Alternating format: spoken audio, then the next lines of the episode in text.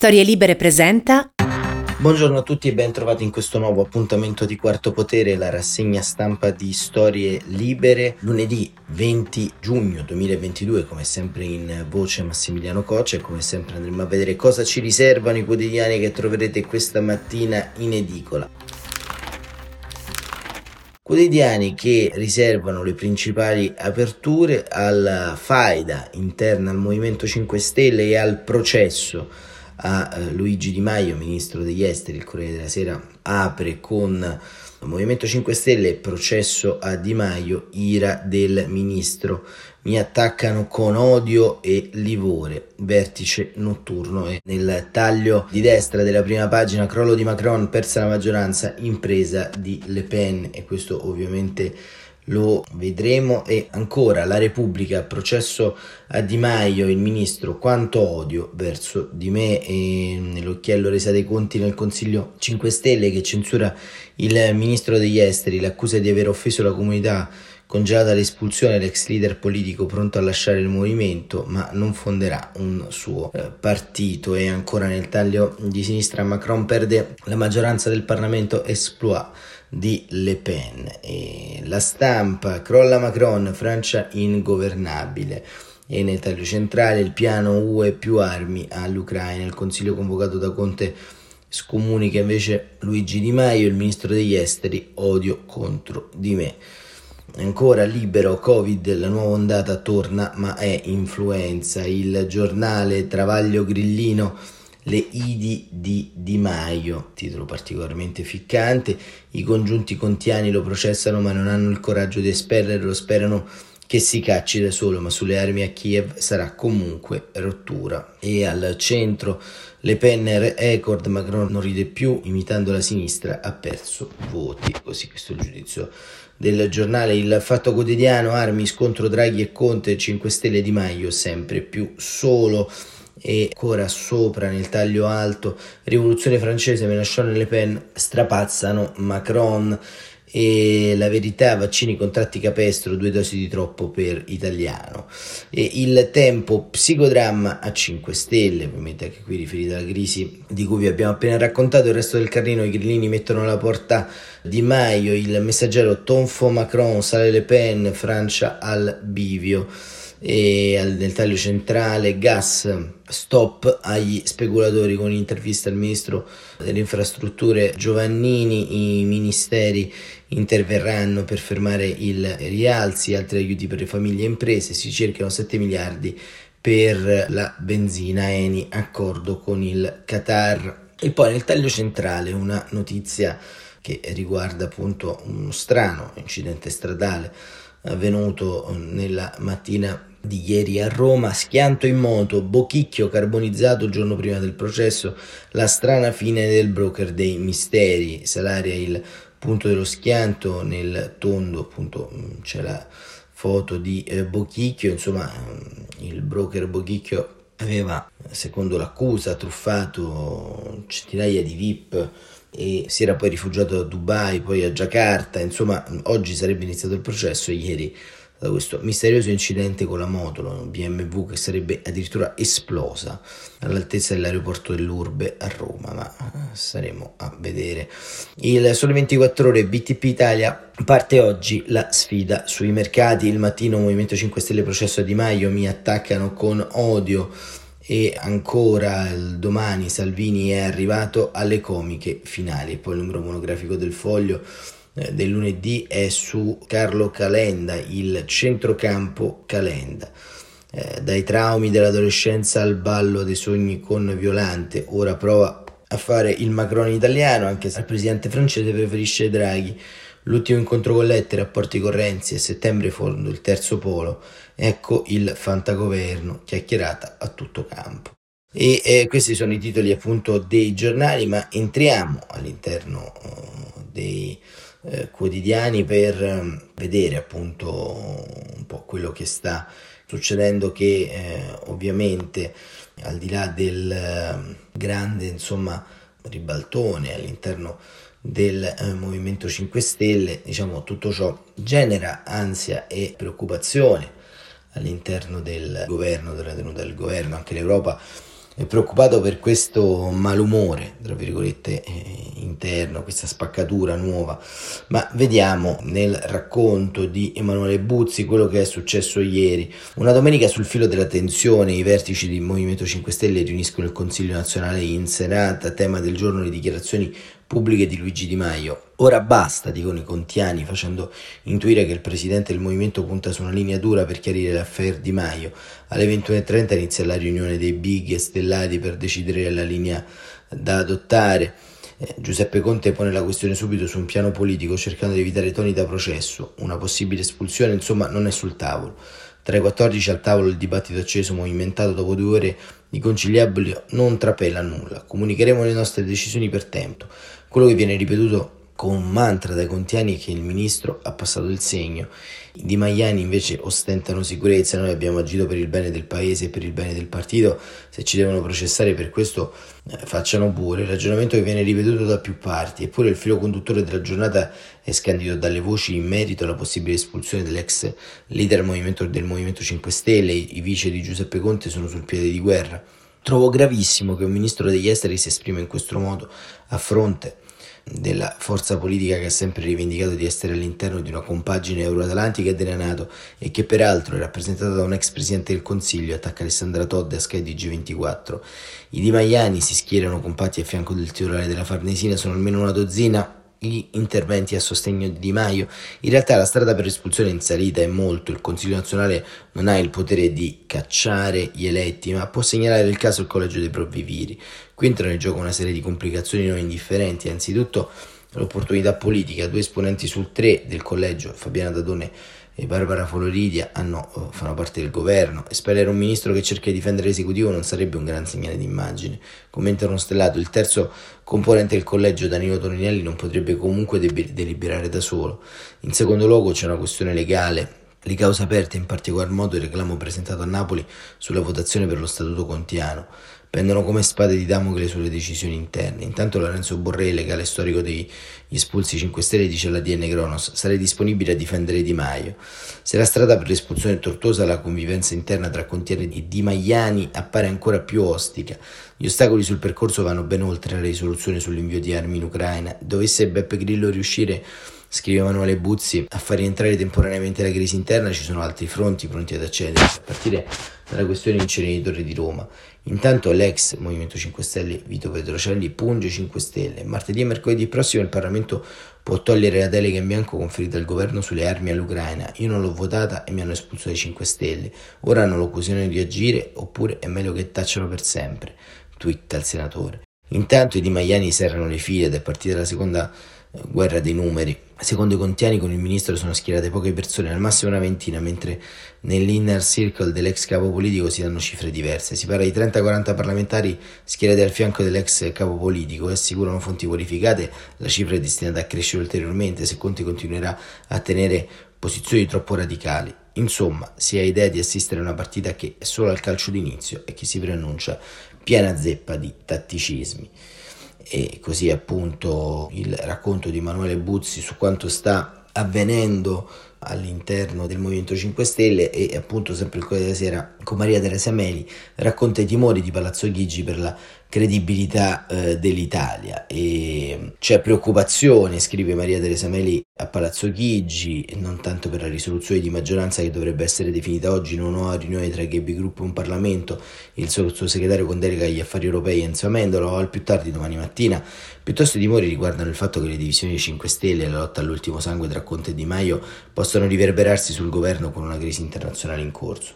Se i conflitti interni arrivano sul tavolo dell'esecutivo in un frangente delicato come questo rischiano rischiano di avere effetti negativi anche sul paese e il ragionamento viene fatto a Palazzo Chigi. Non solo, si vuole evitare che quanto sta avvenendo nel Movimento 5 Stelle mini la credibilità internazionale del governo. Del resto, uno scontro tra il leader 5 Stelle, che ha i gruppi parlamentari più numerosi, e il ministro degli esteri, che appartiene allo stesso partito, mentre l'Italia è impegnata sul fronte della crisi ucraina, non è roba di tutti i giorni. A Palazzo Chigi ieri gli uomini del Premier hanno cercato di capire, parlando con i ministri grillini, Di Maio in testa le possibili conseguenze delle divisioni tra i 5 Stelle.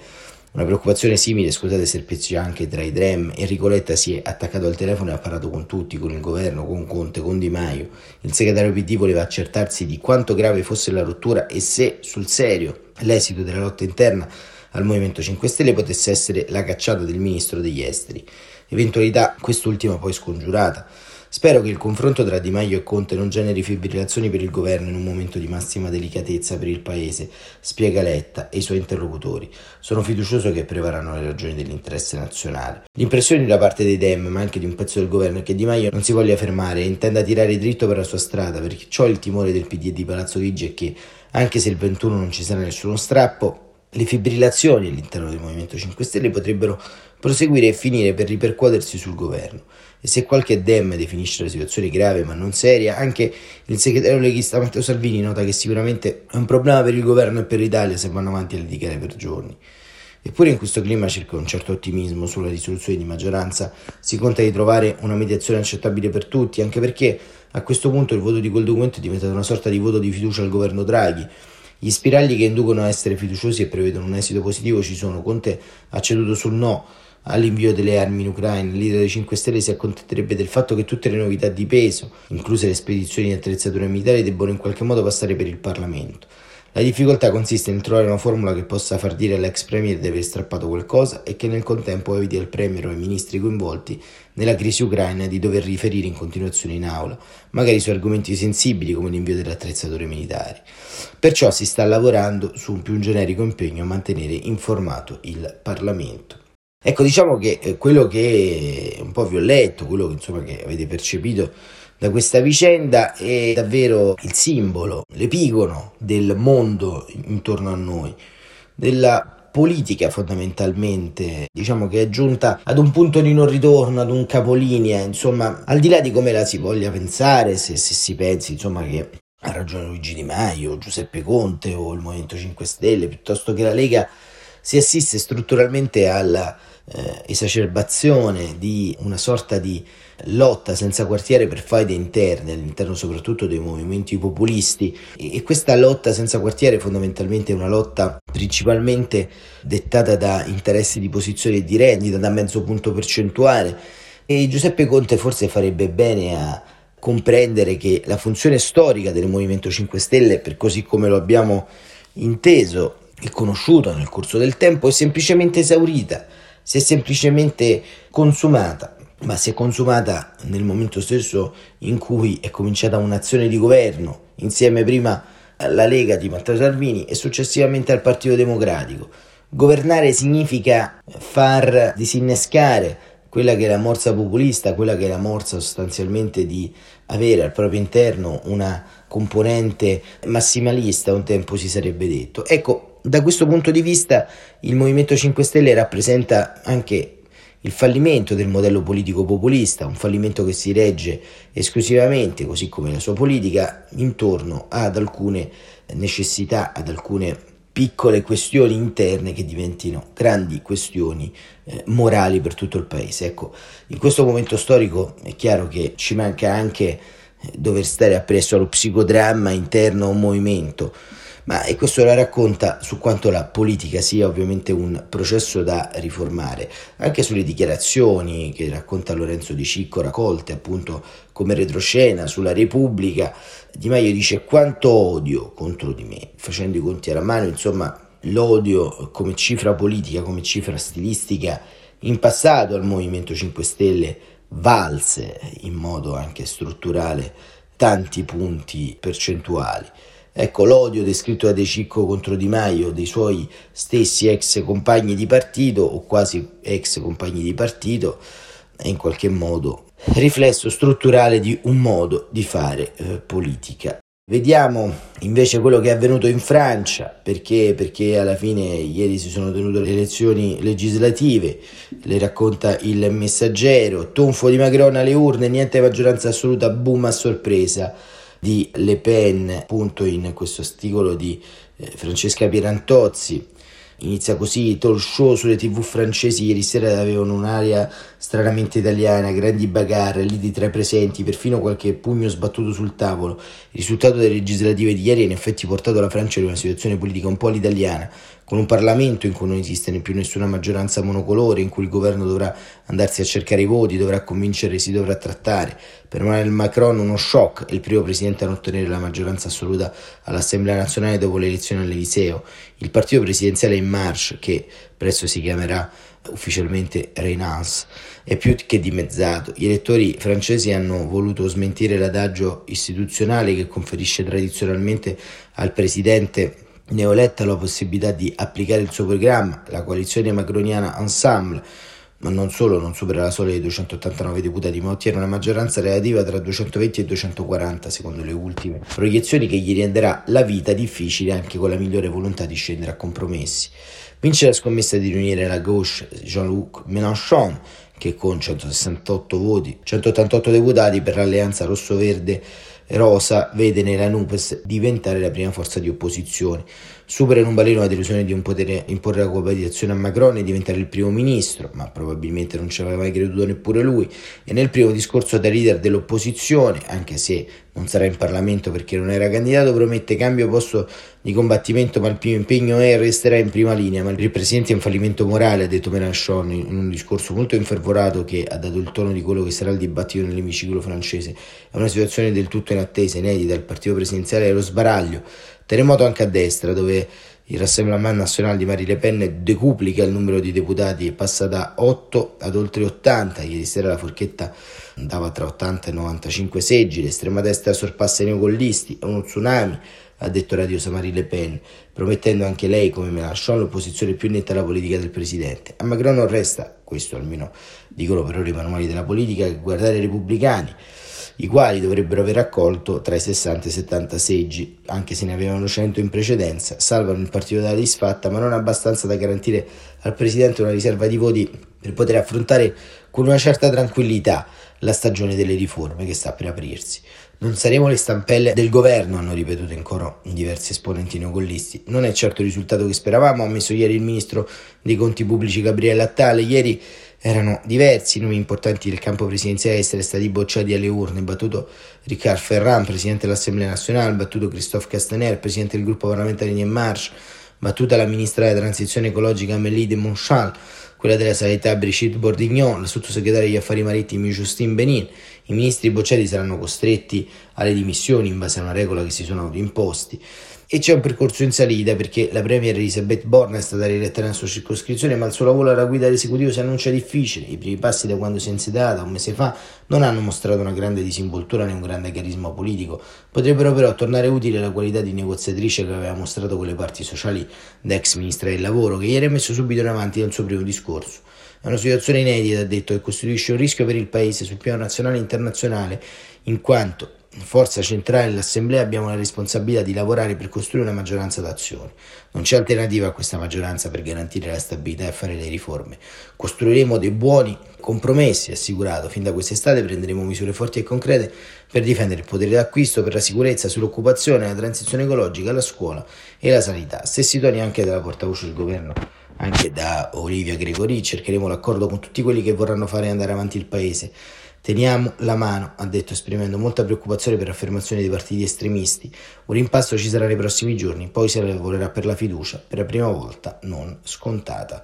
E questo è un po' quello che è avvenuto in Francia, che approfondiremo anche meglio domani con percentuali alla mano, però c'è un però, un però che è un giudizio politico su tutta quanta questa vicenda, perché la sconfitta di Emmanuel Macron di fatto non farà altro che favorire da un lato la destra gollista di, dei repubblicani, l'ex partito di eh, Nicolas Sarkozy, che in qualche modo potrà avere nuovamente ambizioni di andare al governo, i neofascisti, i neofascisti di Marie Le Pen, che appunto cantano vittoria, ma la grande fascinazione anche nel nostro paese è rappresentata da Jean-Luc Mélenchon, ma Jean-Luc Mélenchon è, carta conosciuta, insomma, perché rappresenta forse un po' anche qui la piramide di questa eh, sinistra, eh, diciamo, eh, veramente dannata perché eh, come si dice un po' nel sud eh, è carta conosciuta Mélenchon, ma non da oggi, da decenni, e il fatto anche che la Francia vede in lui qualche possibilità di rinnovamento è ancora più grave. Mélenchon è colui, ricordiamo, che ha manifestato incondizionato appoggio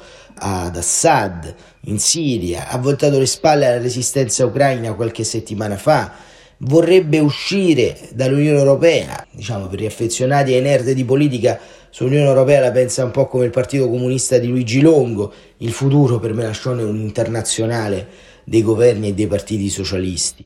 È l'uomo che, mentre l'Europa, va ricordato, istituiva le centrali uniche di acquisto sui vaccini, complottava dicendo che forse questo Covid, insomma, ha una ragione più di grande reset che di altro e chiedeva al governo francese di acquistare, di farsi mandare i vaccini Soberas, quelli cubani che tuttora non hanno neanche dimostrato l'efficacia scientifica, e il politico ad esempio che sui diritti umani in Cina tace e si astiene sugli uiguri, che ha posizioni sul femminismo, la transizione, il gender fluid simili alla destra reazionaria.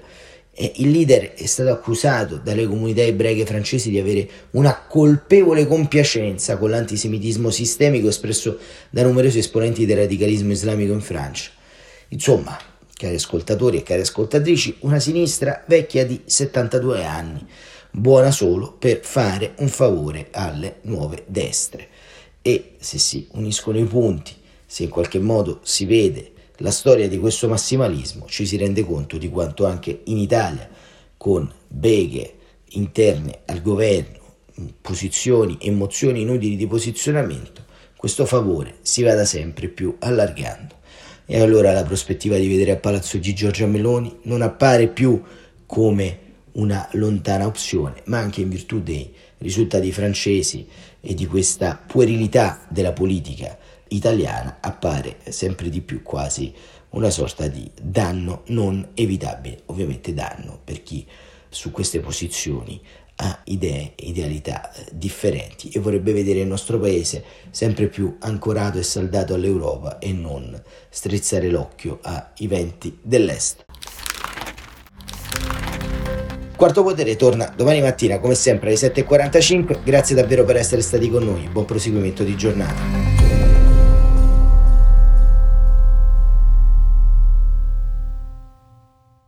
Una produzione storielibere.fm di Gianandrea Cerone e Rossana De Michele. Coordinamento editoriale Guido Guenci.